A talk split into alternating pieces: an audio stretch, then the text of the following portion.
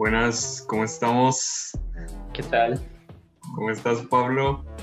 Bien, bien, ¿cómo va todo? Bien, bien, acá igual. ¿Cómo sigues? Eh, con un poco de tos, pero mejor. ¿Todavía todos? ¿Ya de hace cuánto?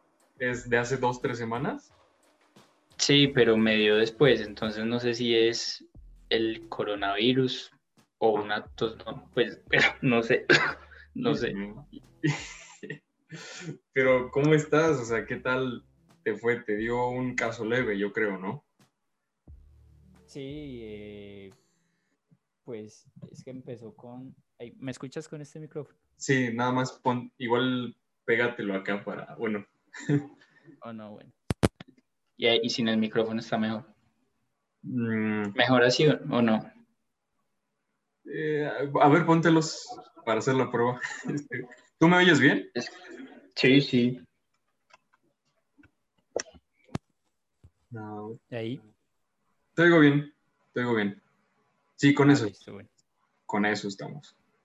Oye, pues, entonces, ¿cómo sigues? Pues, Tosecita nada más. eh, pues empezó como un...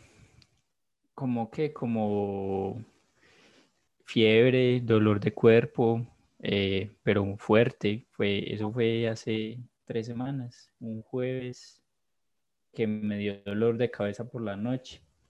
Y el viernes en la madrugada me desperté, pe- me despertó el escalofrío. Eh, abrí los ojos, no sé qué hora eran, como a las 4 o 5 de la mañana. Y el cuerpo me estaba temblando demasiado. Y, y yo ahí dije, no, debe ser porque yo nunca había sentido eso. Entonces, eh, presumía yo que era muy probable que fuera eso. Y sí, pues definitivamente sí fue. Luego se me tapó la nariz, perdí el olfato, Sí. el gusto, em, más Todos los síntomas. Sí, sí. eh, no fue algo grave, pero sí desesperante porque, digamos, a mí una gripe me da muy, muy duro porque me desespera no poder respirar. Entonces, y era una era como la nariz tapada, pero pero no con mocos, sino solo tapada. Es muy raro. Por más que me intentara destapar, no, no pasaba nada. Entonces, pues por eso me desesperaba, porque no, no se me destapaba nada. Entonces, pero ya, y fue más raro porque solo duró un día ese síntoma. O sea, Ujú. del por la noche, por la noche al miércoles al- por la noche y se desapareció. Así, viene así y se va así. sí. Entonces es muy raro eso. Y- Eh, y ahora la tos. Hace dos, tres días que la tengo. Entonces, no sé, pero es muy raro. No ¿Y fue nada grave, Eh, olfato y gusto, o sea, o todavía no. un poco. Está, eh, me dijeron que se demora unas semanas en volver al 100%, como hay gente que se ha demorado hasta tres meses, pero pues no, no sé. Yo apenas pues siento unos, no todos los olores, eh, ni todos los sabores, pero está volviendo a la normalidad. Pero es muy raro, es como, un- cierro los ojos cuando como y es como estar masticando más que cualquier cosa. Sí, No, que- muy raro. no, qué, qué horrible. Es lo, lo que me han dicho que cuando son casos leves es, pues es lo peor, ¿no? O sea, eso de no Sí, saborear. es, es porque es incómodo y el como no saber qué va a pasar. Por ejemplo, el médico vino a revisarme a mi casa y me dijo, se va a poner peor. Y yo, "Mm, gracias. No, pues no, no sabía qué esperar. Y, y peor fue, o sea, se me quitó la fiebre y el dolor de cuerpo, pero llegaron la, el- la pérdida del olfato, del gusto y la nariz tapada. Entonces fue, es como que se va algo y llega otra cosa. Pero, bueno, es muy raro, no sé. Pero, pero bueno, no sé si ya no lo tengo o si todavía lo tengo. no sé. Pero aquí estamos bien, no sé. Ah, pues es lo bueno. Qué bueno que estás bien y pues ya saliste de lo más, lo más fuerte, ¿no? Sí, porque acá en mi ciudad, estamos, no sé, en tu ciudad, acá estamos en el pico en este momento. Sí. Eh, sí, pues, mi ciudad es pequeña, tiene 600 mil habitantes, Manizales, pero, pero están en el pico y no, no sé dónde me pude haber contagiado porque yo no salgo mucho. De hecho, esa semana solo estuve almorzando de una tía Sí, y ya. Y entonces no, y ellas están bien, entonces Está no bien. sé. qué bueno. No, pues aquí raro. también ya están incrementando los, o sea, aquí en la Ciudad de México los números ya están subiendo otra vez. O sea, pero pues no hay cuarentena ya, parece que no, porque salud, híjole, no tengo una ahorita. pero- Ah, no hay. ah, bueno. Ah, no, espérame. Pues vamos a ver qué onda. ¿Qué Este, cerveza es? esta es, de hecho, esta es de un amigo que me la encargó y si ve el podcast, tú sabes quién eres, pero me lo voy a robar. Es de Tailandia. Se llama. Chang. Chang Classic. Y es eh, rubia, oscura. No tengo idea, la voy a probar a ver qué tal sabe. Está Entonces, Club Colombia. Club Colombia. Favorita, dorada, es rubia. Es mi favorita. Es muy famoso por allá. Sí, la- yo creo que la, sí es la más famosa. Es ahí dorada, roja, negra, que sabe como a café más o menos. Cafecito. Y creo que sí, esas tres creo. ¿Cuál te gusta más? Es la, rubia. A mí me gusta la cerveza rubia. Pues salud. A ver, la- pues está buena. Es De como, Tailandia. es, es como tipo lager. Creo que a mí sí me gustan más las claritas. Ah, está rica. Sí, son mejores. Y pues, bueno, a ver, Pablo, diseñador industrial. Eh, ya estoy grabando, güey. No sé si Sí, haya. Ya estoy grabando, entonces, pues, ¿cómo estás, güey? O sea, además de todo el desmadre de, del coronavirus y todo, pues, ahora sí que en qué andas. Eh, pues me gradué en junio, eso fue hace ya cinco meses. Cinco Eh, meses. De hecho, mi grado era en marzo, pero pues por el virus se pospuso todo y aunque fue virtual finalmente, eh, fue, fue una cosa sencilla, pero lo importante es el grado, básicamente el título.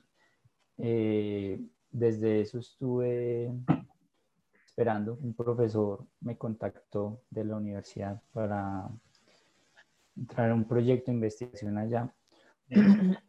y empezamos a finales de febrero.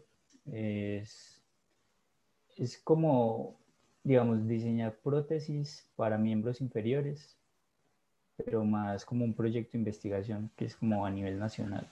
No me han dado muchos detalles, pero estoy como esperando eso. Y, y ya en cuanto al trabajo, de hecho esta semana empecé a trabajar, pero no, no a ejercer, sino en la empresa donde trabaja mi hermano, que es como de deportes. Eh, Sí. Me recomendó.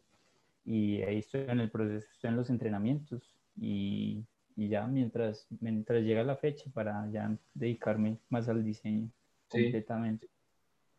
Órale. Qué bien. Ahora sí que, pues, en lo que se eh, junta para pues, el otro proyecto, ¿no? Eso está súper bien. ¿Te gusta eso, lo de las prótesis? ¿Cómo ves? ¿Cómo es eso? Sí, eh, pues no tengo mucha experiencia, pero sí lo, lo que tenga que ver con biología o la biomecánica me parece muy interesante, como adaptar el cuerpo humano a productos de diseño o a productos tecnológicos. Me parece, no, me parece muy chévere. Eh, tendría que aprender muchísimo, eso sí, Sí. porque debe ser un campo complejo, supongo. Eh, pero nada, eh, esperando a que llegue la fecha y, y a ver qué pasa. Eh, porque, digamos, hace 15 días eh, me junté con María Camila, sí, pues, Ujú. la- Sí. que la, la contactaron a ella para diseñar una carcasa de un dispositivo. Y ahí estuvimos haciendo eso, la terminamos, pues a, a esa gente le gustó. Eh, eh, pero nada más, este tiempo no, pues el tiempo de pandemia no, no he hecho mucho así como, como nuevo, diferente. Claro. Es estar acá en casa, esperando a ver qué pasa, intentando sobrevivir. Sobreviviendo y adaptándose. y, es Mm, una situación muy, muy pinche difícil, ¿no? sí, no, es, es una locura. Y, ¿Quién iba a imaginar?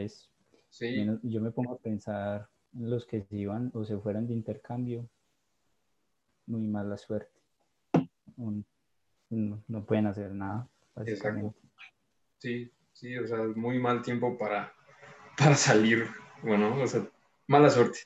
Mala suerte. No, no, y para todo, incluso para las clases universitarias, creo que me hubiera enloquecido. tantas clases virtuales y más en diseño que son más...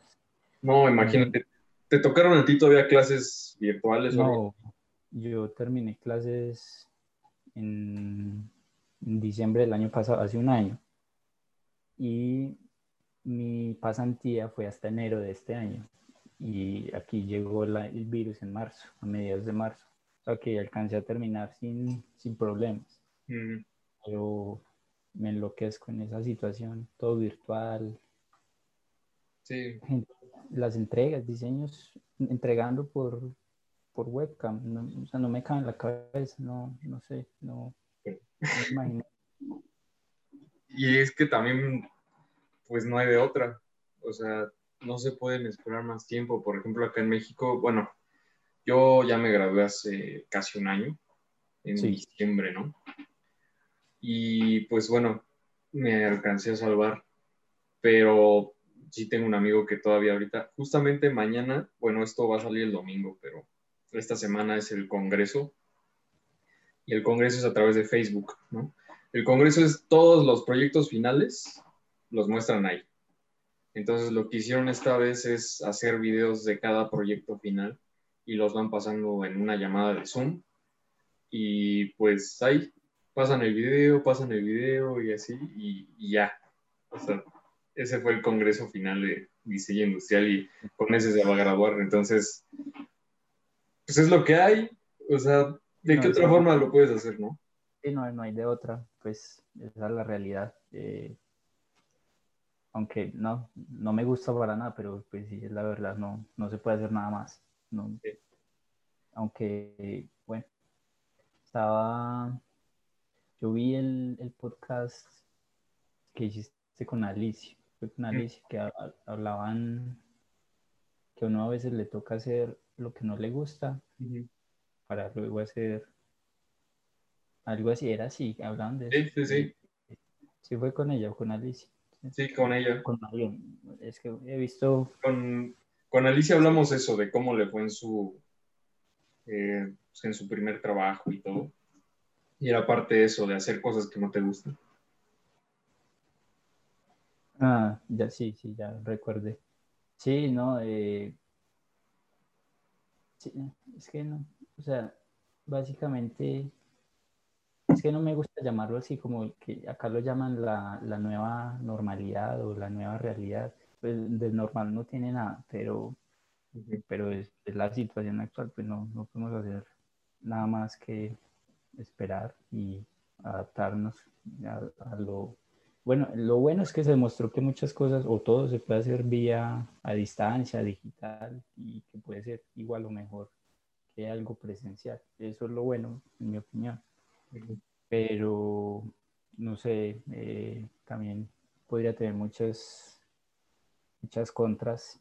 Ahorita estaba leyendo que, digamos, la interacción o las relaciones personales cercanas entre, obviamente, personas son muy necesarias.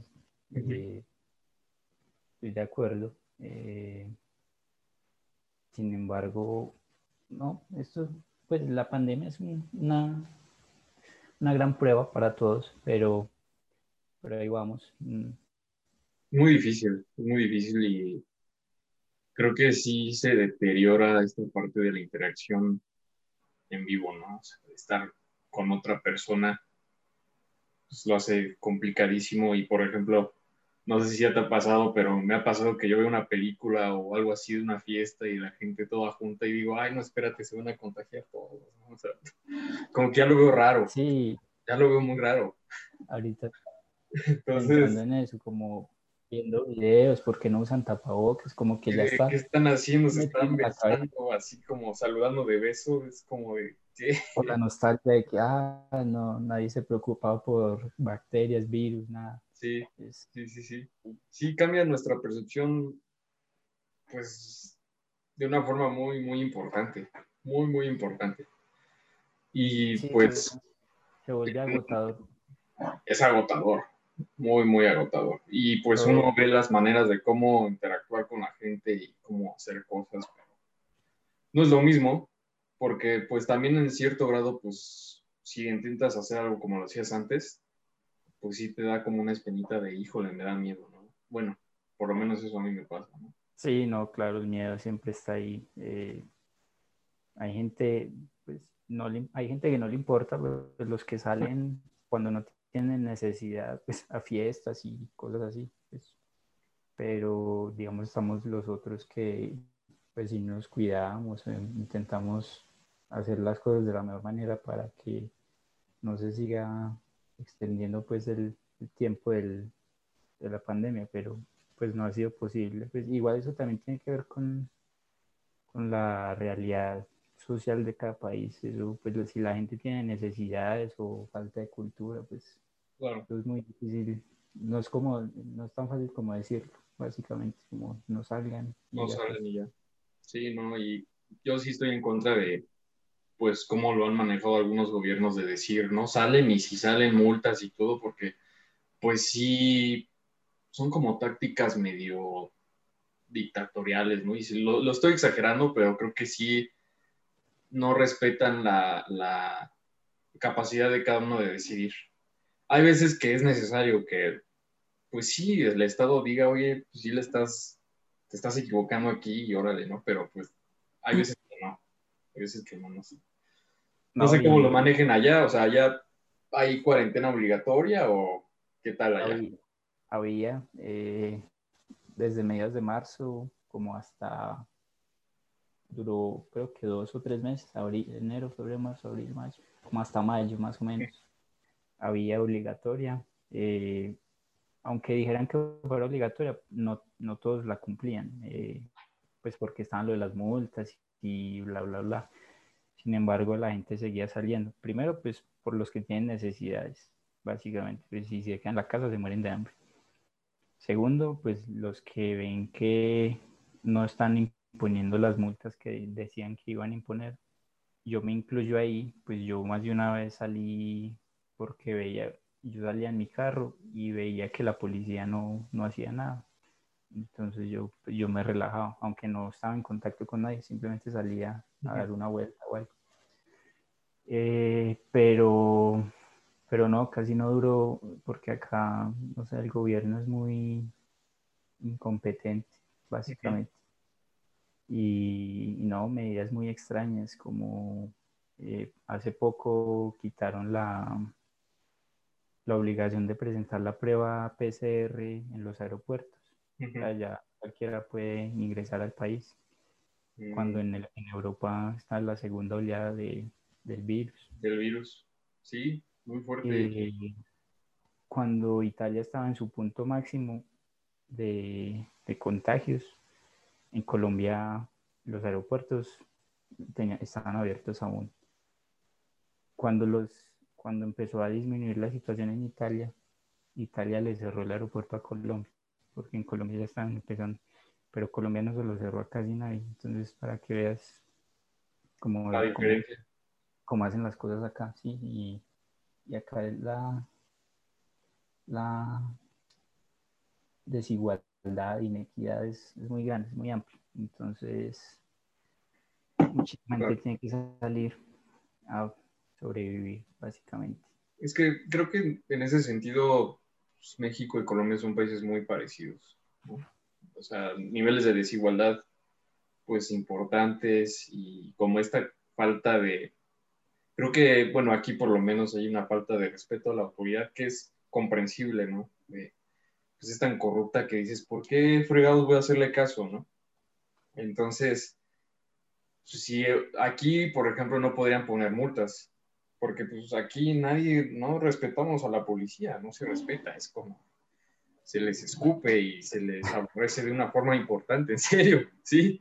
Entonces aquí no es como que un policía te diga, oye, ciudadano, detente ahí y respeta, porque tú dices, no, o sea, güey, tú estás pidiendo mordidas todo el tiempo, aquí mordidas es como un soborno. Entonces, este, tú aceptas sobornos todo el tiempo, o sea, ¿por qué? Entonces sí son situaciones bien, bien difíciles y no sé si tengan una situación parecida ya en que, pues no sé si hay respeto con la autoridad o, o no Mm. sé.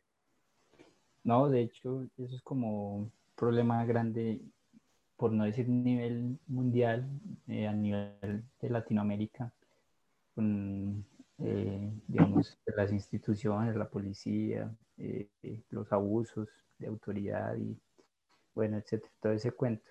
No, acá pasa lo mismo, es básicamente que hay policías buenos que hacen su trabajo, pero hay muchos otros que, que son demasiado violentos y se exceden y como que son básicamente personas con un nivel de educación muy bajo que al ponerles el uniforme pues adquieren cierto poder en la sociedad, un poder mínimo, pero por su nivel de cultura o, de, o lo que sea, pues eh, terminan cometiendo abusos, pues, eh, sienten que es una oportunidad como para estar por encima de, del resto. Entonces acá, se, acá se ven casos muy, muy, muy fuertes eh, de muchos abusos policiales.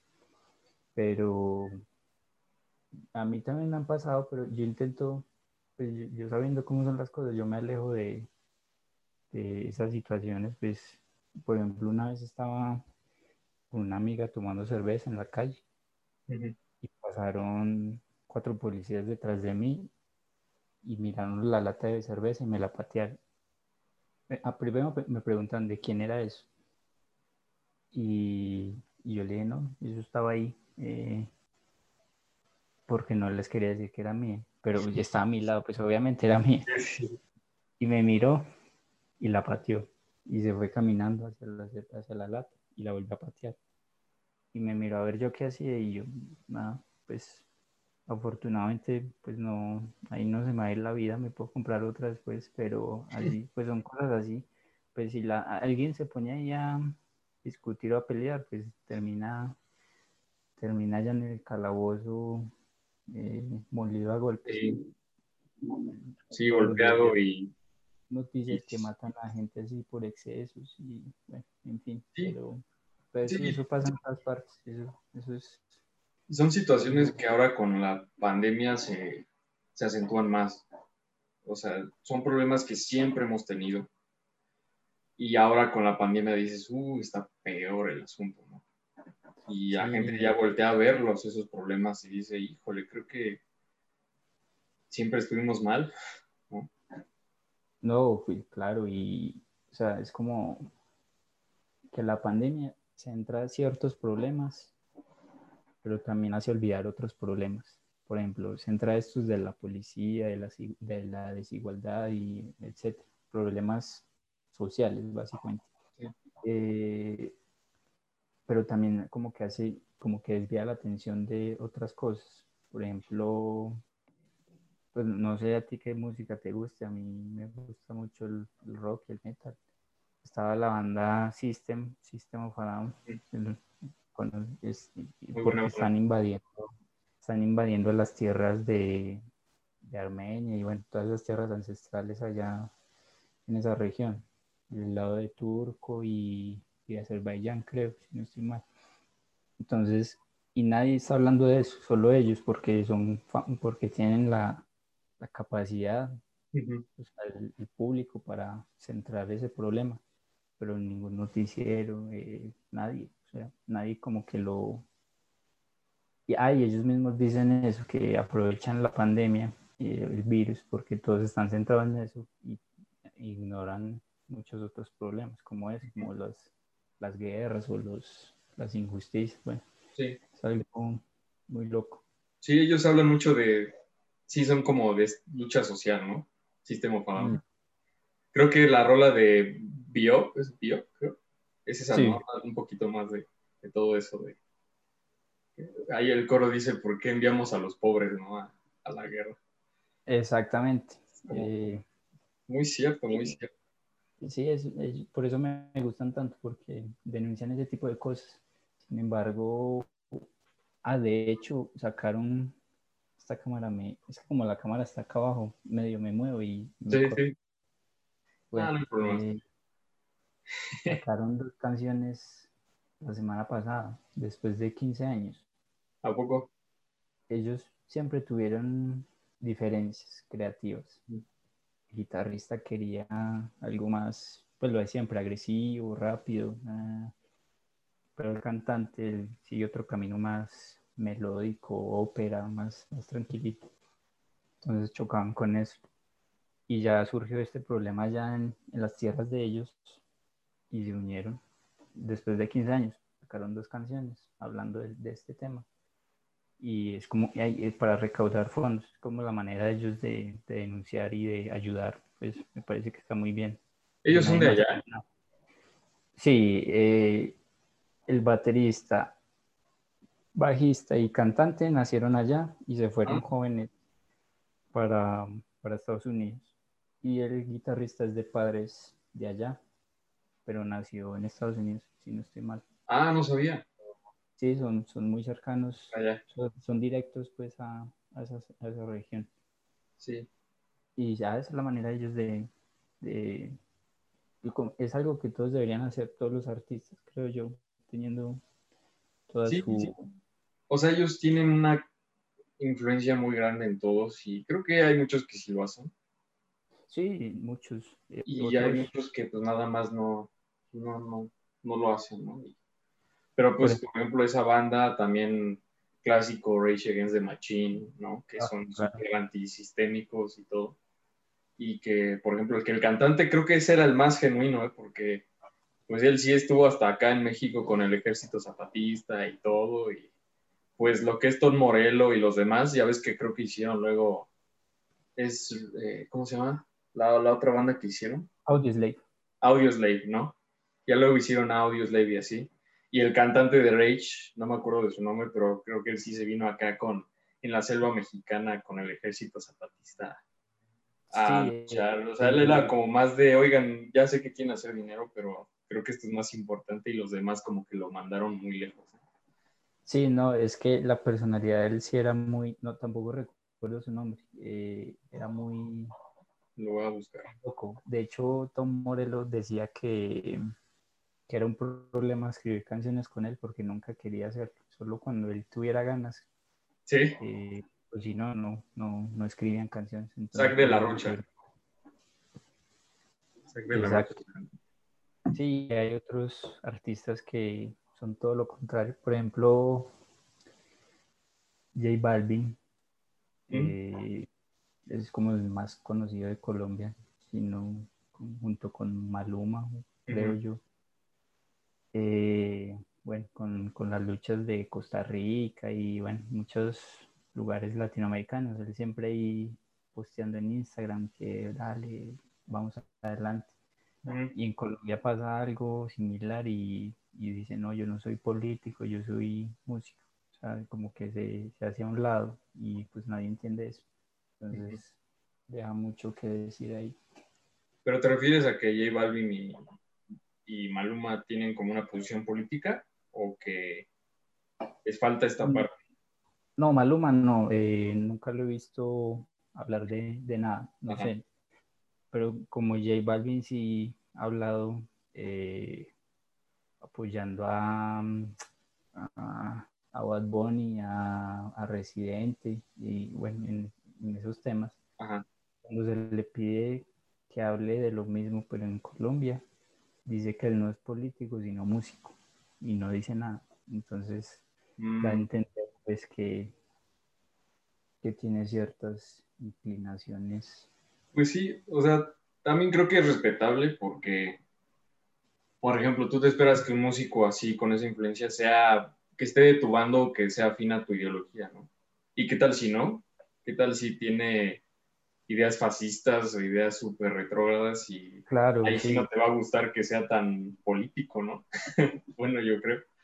sí, o sea, o sea, eh, un artista sigue siendo una persona normal con, con su manera de pensar, pero ahí me lleva entonces a decir, si un artista, supongamos Maradona, yo siempre he tenido este, este debate, Maradona fue un futbolista excelente, pero luego de unos años fue una persona horrible.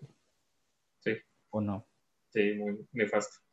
Entonces, pero la, mucha gente lo sigue amando a pesar de las cochinadas que hacía. Sí, es como el comercial que dice, si te ofrecen droga, decí que no. Y luego sale la imagen con su mesa llena de cocaína así, toda completa. Entonces lo que yo me digo, si una persona es así, por más buena que sea en lo que haga, sí, habría que apoyarlo, ¿no? Yo digo que no. No, no se puede, o sea, son una por la persona. ¿Cómo alguien se va a hacer rico, famoso, conocido con, con mis visitas, con mi apoyo, sabiendo que, yo qué sé, es una persona violenta, que le pega a la mujer o que tiene ideas así fascistas, inclinaciones extremistas, pues mucha gente sí lo separa, pero a mí no me cae en la cabeza. Es como que tiene que ir junto para mí, no sé. Sí, es que también depende de dónde vengan estos discursos que, que tienen este tipo de artistas, ¿no? Es como, eh, por ejemplo, si ahorita sale Bad Bunny a defender el feminismo, pues quién sabe qué tan congruente sea con el tipo de música que saca, ¿no? Entonces, eh, es, es, es, complicado, es complicado. O sea, yo creo que más bien muchas veces estos discursos de la música, de la industria, vienen pues de, de ahí mismo, de la industria. Y su fin es vender y tener más dinero y así. Entonces, si ven que este texto dice tal cosa, ¿no? Y podrá ser retrógrado o podrá ser medio machista o medio feo, pero vende, pues lo van a sacar porque pues, es, lo que, es, lo que está pegando ahorita, ¿no? Sí, o sea, no, no deja de ser un negocio. Eh, es, el objetivo de ellos es ganar dinero y eso está bien, pues uno, uno se busca la manera de generar una idea o vender algo que, que genere ingresos, pero sí. También queda esa espinita como de a costa de que, que o sea, es música y, y, para gustos hay colores. Y si a alguien le gusta eso, pues que son muchos, muchísimos, pues, o sea, yo, yo me parece muy bien. Lo que no me parece es que luego la persona que produzca eso sea de tal manera, o sea, sea una persona horrible, pues no, o sea, no tiene que ser perfecto ni, ni un modelo a seguir ni nada. Pero sí, me queda como esa espinita. Es muy complicado porque, bueno, sí, yo creo que a veces chocan los discursos, ¿no? La otra vez estaba viendo, bueno, no, creo que ya la viste, la de Bohemian Rhapsody, la película de Freddie Mercury. Es, es muy buena, muy buena peli. Eh, considero que me gusta a cierto grado no lo escucho tanto, pero son buenos, son buenos. Entonces la estaba viendo y, y hay un evento que es como Aid for Africa, algo así se llama que sale en la película, que fue un concierto que hubo no sé qué años, pero sí. que estuvieron bandas este, británicas bien importantes, ¿no? Que era Queen, este, creo que estuvo Elton John, estuvo, bueno, el chiste es que eran artistas súper, súper influyentes, los más influyentes de su época. Sí. Y te pones a pensar, a ver, o sea, el fin del concierto era ayudar a África, pero a ver, los británicos son de los principales saqueadores de ese continente, ¿no? O sea, dices, a ver, ¿de dónde? No sé si les removió la conciencia o qué onda, pero mucho concierto y donen y donen, pero las empresas de ahí son las que más se beneficiaron de la miseria de ese continente. Entonces dije, híjole, o sea, choca, o sea, es muy romántico pensar, en, ese concierto fue legendario, fue legendario y famosísimo, ¿no? Sí. Pero pues sí te pones a pensar y dices, ah, bueno, creo que creo que algo no cuadra, ¿no? Entonces, no sé. Sí, no, y es que es eso, eso pasa en todas las industrias, en la música, en el deporte, en, en el diseño, pues metiéndonos al diseño, eh, digamos desde el lado ético o moral, muchas o casi todas las empresas generan caos en, otra, en otras regiones. Supongamos, eh, no sé, una empresa de moda, una empresa grande, pues digamos, eh, reconocida o, o, diseños de productos, Apple, lo que sea, eso por más bonitos o innovadores que sean, siempre dejan un, un estrago en, sí, siempre, siempre. Y ahora, regresando un poquito como a lo del diseño, este, tu universidad es pública, ¿no? No, no es privada. Es privada. ¿Cuál es el enfoque que le dan ustedes al diseño de producto? Que tiene mucho que ver. A ver, por ejemplo, cuando estuve en Argentina, eh, me impresionó, pues tal vez fuera, fuera mi impresión o digamos mi experiencia, que allá lo toman de una manera muy, muy humana, el, el diseño como tal. ¿Sí me hago entender? O sea, como muy... Es que no recuerdo el nombre del profesor, que era como, como muy apasionado, como que el, el diseño tiene que, que, crearle algo uno por dentro y, y, como que hacer las cosas bien para los demás. Bueno, era algo así muy, muy volado, muy, sí. humano, muy como una humanidad. Pero entonces me, me, me impactó ese contraste, porque en Colombia, o por lo menos en mi universidad, el diseño como tal es más visto como sí como la oportunidad para crear in, eh, empresa o crear una idea de negocio, si me hago entender, como no más, por ejemplo, en mi caso, eh, se enfocaban mucho en generar como necesidades nuevas y no resolver tanto problemas, como crear nuevos productos para okay. no, no tanto para satisfacer necesidades. O sea que el, el, portátil, la batería está baja y no sé por qué. Ah, no conéctala, conéctala. Eso es lo que está intentando ahorita, pero no sé por qué. No. No, no. Ah, ya, ya. Eh, entonces está más enfocado como a generar objetos de deseo, ¿no? Sí, pues eso fue como la percepción mía en mi proceso en la carrera, eh, no tanto como, como a resolver eh, problemas o dilemas como importantes, que creo que sería como lo ideal, pues es, es mi perspectiva, como, no sé, en tal región están sufriendo por tal cosa, bueno, eh, miremos cómo se puede solucionar de la mejor manera, no, no simplemente hacer un, una carcasa plástica, ver y vender y hacer 10.000 eh, objetos iguales. Como, o sea, eso está bien, eso es otra parte del diseño, eh, pero yo lo veo más como, como la parte de, de, resolver problemas. Eh, sí, eso es básicamente, básicamente sí. eso. Y Allá como... Te lo pregunto porque creo que sí tiene mucho que ver como la universidad de donde sales, la escuela de donde sales a como este enfoque que tienes acerca del diseño. Y, y pues sí hay diferencias, creo que algo marcadas de, cómo sale un diseñador de una escuela pública, una escuela privada y, y, hasta entre esos mismos segmentos hay todavía más divisiones, ¿no?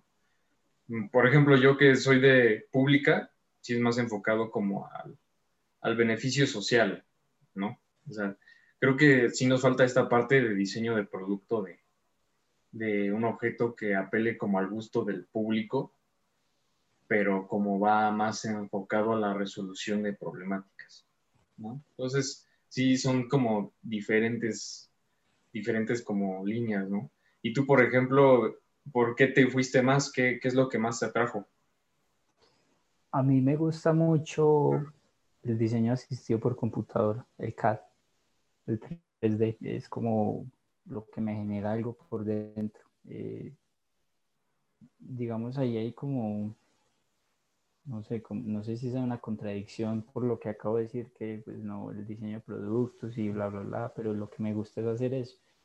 Eh, no, es que también es entretenido como estar dentro, de, delante del computador y, y analizar los planos y ir modelando y las medidas y luego renderizar y, y bueno, todo ese proceso me parece muy entretenido. Eh, más allá de que sea un objeto mío o idea mía desde cero o algo ya existente y que sea replicarlo para hacerlo lo más similar posible a lo que ya existe, como manera de entrenamiento, digamos, como de aprendizaje. Uh -huh. Pues muy chévere, eh, digamos, yo he visto que a ti te gusta mucho el, lo automovilístico, el, diseño automotriz, a mí también me gusta mucho. -huh. eh, he visto, digamos, eso se puede ver como una resolución de problemas, porque digamos el, el tráfico, las emisiones, Sí. es un gran problema actual. Entonces, no es solo diseñar un, un vehículo nuevo y vender, sino como abordar esas, pues por lo menos abordar esas, esas circunstancias y mejorar esa situación. Eso es, eso es chévere, me parece. Pues sí, sí, sí, sí, pero creo que también hay como una división de enfoques en cuanto, por ejemplo, lo que me gusta, que es diseño de transporte. Pues sí, hay, es, es- hay muchas ramas, ¿no? Y por ejemplo, a lo que me refiero es que hay, por ejemplo, las personas que hacen, pueden hacer un Ferrari o las personas que hacen un autobús para transporte público, ¿no? Entonces, creo que como el sueño cliché de diseñador industrial es como andar dibujando los Ferraris. Pero creo que creo que hay una parte muy importante en lo que es el transporte pues, público, que la verdad es lo que a mí me ha gustado últimamente. De hecho, de eso fue mi proyecto final. Entonces, creo que eso, ese enfoque me lo dio la universidad pública, ¿no? Como ver un poquito más allá del objeto de deseo e irte más a la funcionalidad que puede ayudar a una problemática. Entonces, pues sí, o sea, no te voy a mentir, estaría muy bien estar dibujando Lamborghinis o Ferraris, pero que, creo que el diseño del transporte público involucra, tiene un carisma como en el aspecto de que hay que solucionar diferentes problemas pequeñitos, ¿no? O sea, no es solo de que se vea bien el objeto, sino que hay muchos problemitas que, que tienen que, que contribuyen como al fin.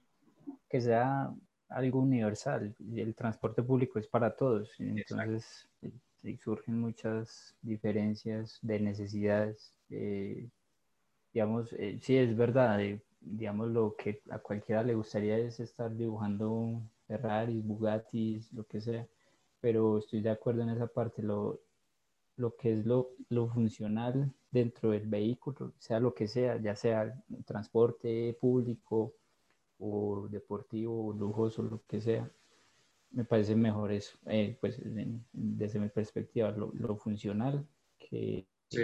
que abarque la resolución de muchas necesidades. Es, Sí, y que te podrías plantear que también si haces un Ferrari, pues tienes que solucionar proble- problemitas, ¿no? Pero son problemas más referentes al, al lujo. Y por ejemplo, acá en la universidad, un profesor, este, como la Biblia de aquí, de mi escuela, era un libro de Bruno Mu- Munari, de cómo nacen los objetos. Y ese libro mencionaba, y él menciona cómo el lujo no es, no es necesidad, o el lujo no es diseño, ¿no? Yo sí creo que difiero con esa idea porque creo que el lujo sí hace parte del diseño, ¿no? Igual no podrá ser el diseño como inteligente que del que se tiene la idea, pero por ejemplo, si tienes que hacer una bolsa Louis Vuitton, pues es la necesidad al fin y al cabo de una persona sí, tiene esas capacidades de compra. es, es totalmente válido. eh, creo que siendo segmentos distintos, se generan, existen necesidades distintas. Eh, por ejemplo, ayer o antier vi una influencer acá colombiana, no, ah, no sé si es colombiana, Pau Tips, ¿de dónde es? No sé de dónde Ah, es. ok. Pau Tips, es colombiana, yo, no, es que me suena mexicana, yo creo que es colombiana, no sé. Bautip no lo conozco, lo voy a checar. Eh, eh, pues yo no la sigo, pero salió un video que ella entró al hotel por la noche cansada y no le habían entendido la cama. Entonces se grabó quejándose, casi llorando, que cómo es posible que entro al hotel de noche, pago, pago una habitación y no me tienen la cama. Y todo es como problemas del primer mundo, pues. Sí. o sea, me acordé de eso por lo que son segmentos, o sea, si alguien tiene mucho dinero, pues sus necesidades van a ser distintas. Eh, yo qué sé, quiero un interior en mi sala de lujo, y quiero transportarme en el mejor vehículo, quiero, eh, bueno, lo que sea. Eh, pero sí, se generan necesidades distintas que pues no, no, no tan cotidianas, digamos, como nos tocarían a nosotros. Sí. Pienso. ¿Y a ti qué, qué aspecto te gusta más? O sea, ¿por qué te inclinas?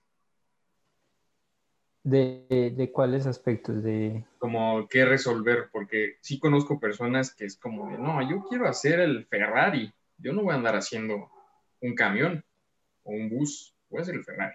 Entonces, ¿tú por qué te inclinas? ¿Qué te gusta? Es que a mí también me gusta el transporte en general. De hecho, un proyecto en mi, en mi universidad fue sobre transporte público, en buses, aquí en mi ciudad. Y básicamente trabajé, es que acá, no sé cómo sea en tu ciudad, acá los buses no tienen, no son tan organizados, o sea, están por colores, están la ruta azul, la roja de una empresa, hay otras empresas que son todas blancas, otra empresa que son blancas con rojo, bueno, en fin. Pero no están como sincronizadas. Entonces uno puede ver, uno puede estar parado en la avenida esperando un bus y ve al horizonte y vienen siete buses, siete buses con la misma ruta de diferentes empresas, pero vienen haciendo carreras, eh, a ver quién llega primero para recoger al pasajero y bueno, quién gana más plata. Entonces yo intenté abordar eso como, bueno, que ah, desde la perspectiva de estrategia, no más, no diseño de productos, sino como estrategia. A ver qué se puede hacer para evitar eso, intentarlo como disminuir un poco. Eh, entonces contaba la cantidad de paraderos en la avenida principal de acá, eh, cada cuánto pasaban los buses, la cantidad de gente que necesitaba esas rutas, también investigar el problema a fondo. ¿Por qué pasaba eso? Es porque básicamente el conductor que suba más pasajeros gana más, o sea, no tiene un salario fijo. Entonces, ese es el principal problema. Hace muchos años y se paga en efectivo. Entonces, básicamente, sí, básicamente el que suba más gana más. Entonces, y hace muchos años intentaron integrar una tarjeta un sistema integrado, se llamaba el, el TIM, algo así, para cargar la tarjeta, ingresarla al sistema y bueno, y usarla en todos los buses. Y no, todos entraron en protesta, eso fue, hubo incendios, eso fue el fin del mundo por ese, por ese simple problema, porque no les convenía, porque simplemente no, no, no les iba a permitir, porque, o sea, uno acá se sube a los buses por la parte delantera que hay una puerta y se baja por la parte trasera.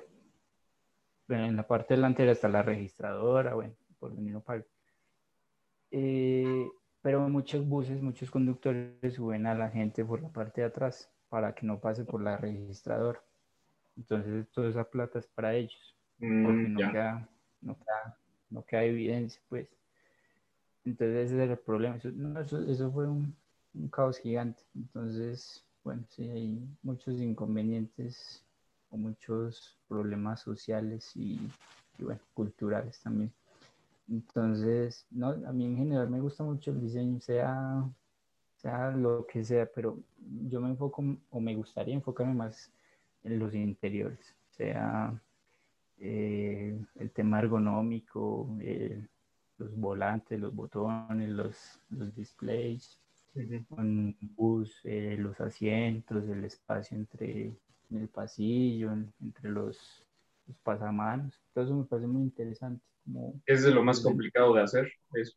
Exacto, es de mucho análisis, como hay muchas variables y muchos resultados no tan, no tan efectivos o eficientes. Entonces, me gusta mucho, es más que todo por la actividad, o sea, el proceso el proceso todo es muy chévere y pues el resultado es aún más. Entonces me inclino más por eso.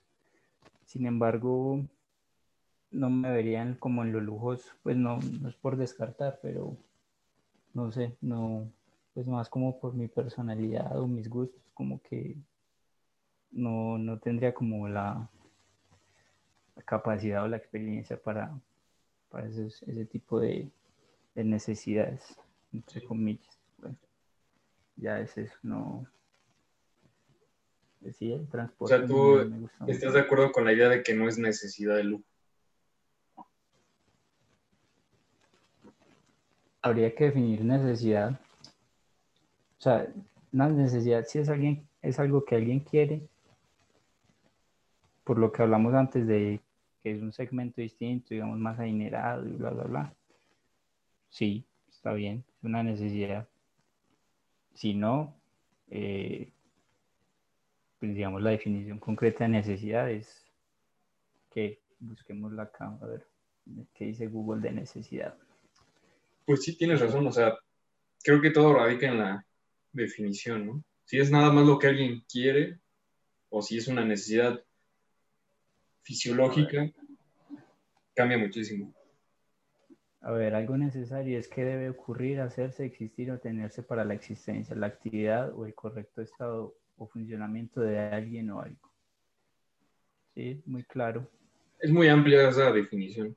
Yo creo que si usamos esa, podría considerarse una necesidad, ¿no? O sea, porque si es una correcta función y un estado adecuado o algo así decía. Sí, para la existencia de algo. Exacto, entonces, pues yo digo que sí, sí podría ser. Sí, igual, es que lo que me, eso es lo que me gusta del diseño, es muy, o sea, es lo que me gusta y lo que no me gusta, es muy subjetivo. Ajá. O sea, cada quien puede abordar un tema de una manera muy diferente y generar resultados positivos. Sin embargo, pues por ejemplo en mi universidad me pasaba que los jurados en las entregas eh, tenían opiniones muy distintas y pues o sea, respetables, pues porque tienen su experiencia. Sin embargo, no hay, no hay como algo estandarizado como, bueno, si la necesidad es esta, entonces hay que hacer tal cosa, tal cosa, tal cosa, y el resultado va a ser algo como muy matemático, ¿no? Como, como en cualquier otra área. Sí. Entonces queda muy abierto a la subjetividad, ¿no? Y entonces si el usuario necesita esto, si el usuario hace esto, si el usuario eh, no es capaz de leer el en fin, nada de cosas. Sí. Creo que eso es lo que hace al diseño diseño. Y no me acuerdo, un profesor me lo dijo, pero no me acuerdo quién fue. Que sí se nos olvida, nosotros tenemos planteada la idea del usuario, ¿no? Y el usuario es este ente anónimo, no sabemos qué sea, pero es el usuario, ¿no? Pero se nos olvida que es una persona como tú y como yo, que pues para eso diseñamos, para eso hacemos cosas. Entonces decimos, es que el usuario, pero no, es una persona. Entonces, creo que eso es de la magia de lo que tú dices, que es como amplio y que cada quien tiene necesidades y cada quien tiene sus enfoques y diferentes habilidades. Entonces, pues eso es lo que lo hace padre al, al diseño, lo que lo hace diverso. Exacto, esa es la palabra diverso, porque tiene mucho, no solo sea subjetivo, sino que tiene muchos campos o todos los campos para aplicar. O sea, uno piensa cualquier área de, negocios y ahí hay diseño, o sea, en, el deporte, en la música, en, cualquier industria, ahí está el diseño. Es básicamente tener las capacidades y, e ingresar a ese mundo, eh, porque o sea, en Colombia, pues lastimosamente el diseño industrial no es muy apetecido, no, no apetecido, muy, no es muy reconocido todavía, es como una, una carrera muy, muy joven. No sé si en México pase lo mismo. Acá las empresas, ¿cómo? Más o menos, no, no tan nueva, pero en comparación a otras sí. Sí, acá muchas empresas eh, lo confunden con el diseño gráfico, el diseño visual, con la publicidad, con la ingeniería industrial, con, bueno, con cualquier cosa. Entonces, incluso mis profesores de la universidad tenían un semillero dedicado exclusivamente a ir a empresas a enseñarles a, los, a las personas qué era el diseño industrial, para qué servía un diseño industrial, porque básicamente uno termina lo que no sé si esto lo hablaron con Alice, un, eh, ah, no, porque ella no es industrial, ella no es industrial, es diseñadora. Ah, bueno, eh, sí, básicamente acá uno como industrial termina siendo gráfico, sino, o sea, si yo entro a una empresa y no hablo, no, no, no propongo, no, no digo, no opino, termino haciendo logos, piezas gráficas, termino siendo diseñador gráfico básicamente porque es muy común esa, esa confusión. Sí, pero creo que también depende de, de, pues sí, la situación económica en la que estamos, creo que tanto México como Colombia, ¿no? De que, pues las grandes economías saben que el diseño es algo importantísimo para su desarrollo adecuado. O sea, en cientos de aspectos, ¿no? En el aspecto laboral, aspecto social, no sé, se me ocurre. Pero creo que en nuestros países no se toma así, se toma como un lujo. Es como de, eso es de diseño, ah, que es eso, va a estar muy caro, o es como También para, los ricos, ¿no?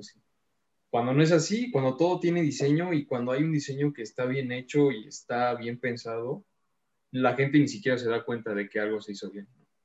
Entonces, es algo que no hay en nuestros países, creo. Por lo menos en México, esa visión no, y no se paga por lo, o sea, por ende no se paga el diseño. Si tú dices, quiero hacer esto de esta forma, dicen, ¿a poco me estás cobrando diseño? Yo pensé que veía como ya incluido, ¿no? O sea, es, es intrínseco.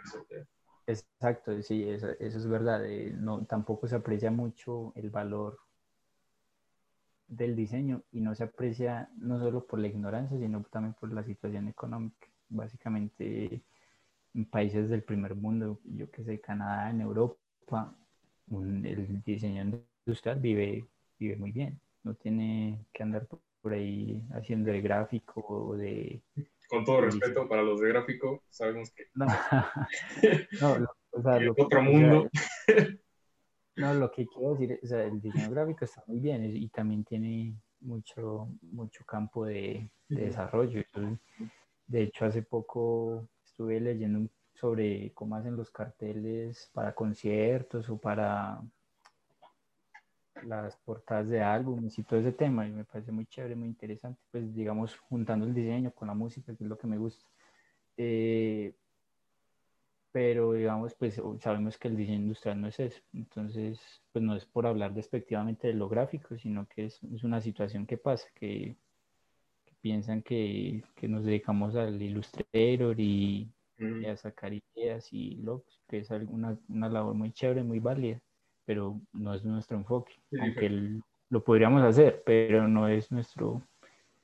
Y no hacerlo, pero no también pues como alguien profesional en, que se ha dedicado bueno, ya quedé mal con los diseñadores.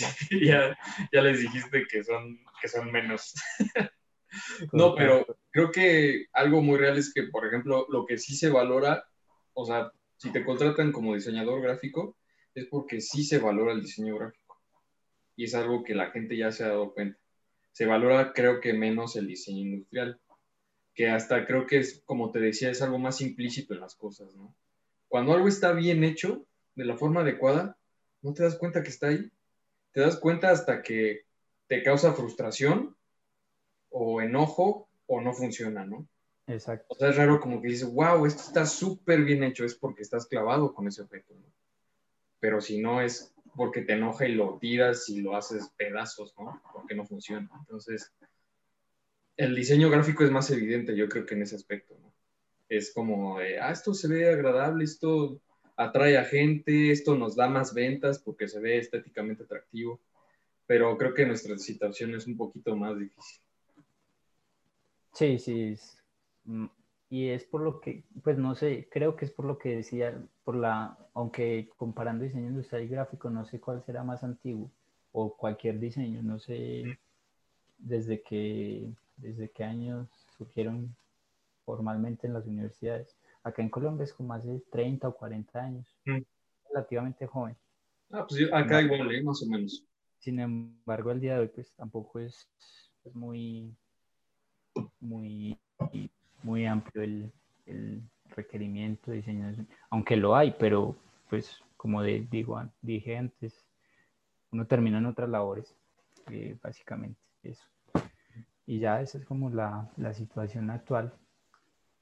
Como aunque ahí sale otra oportunidad, es de diseñar y crear su propia, propia idea, su propio negocio, eh, su propia empresa, o juntar un grupo, grupo de diseñadores y, mirar pues qué problemas abordar. Bueno, ahí también salen oportunidades. Es más como buscar y enfocarse en algo rentable o útil, pues, digamos, desde mi opinión, de, para la sociedad, pues no, en cualquier tema.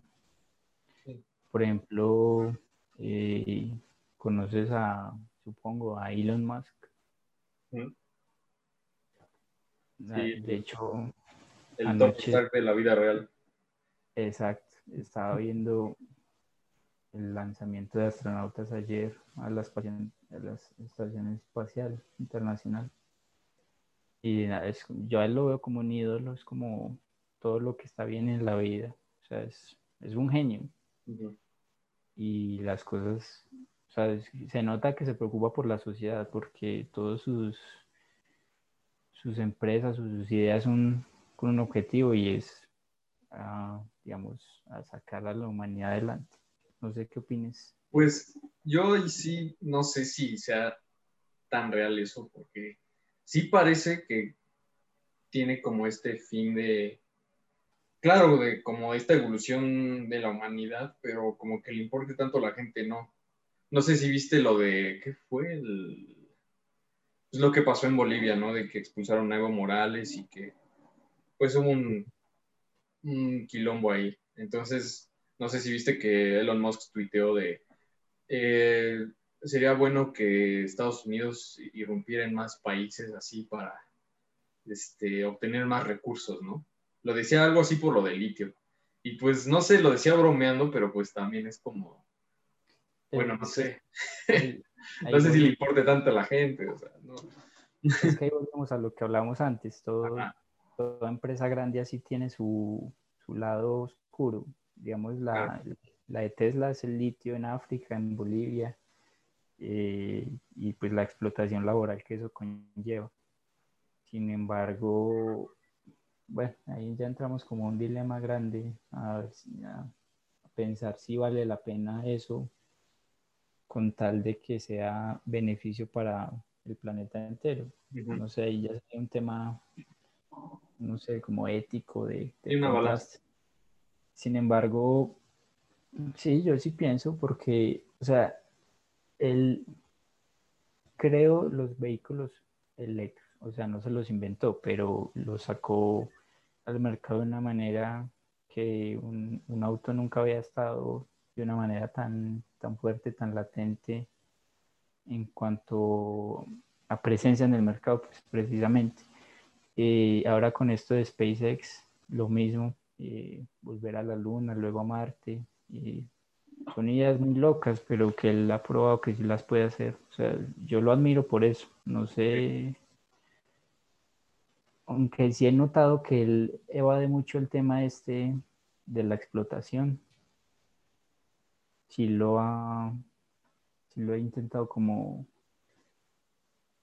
como por los lados como medio, medio solucionar. Sin embargo, pues es como, como ahí es algo que hay que hacer si, si quieren realizar sus vehículos. Bueno, eso ya me siento en una contradicción, pero, pero no sé, es...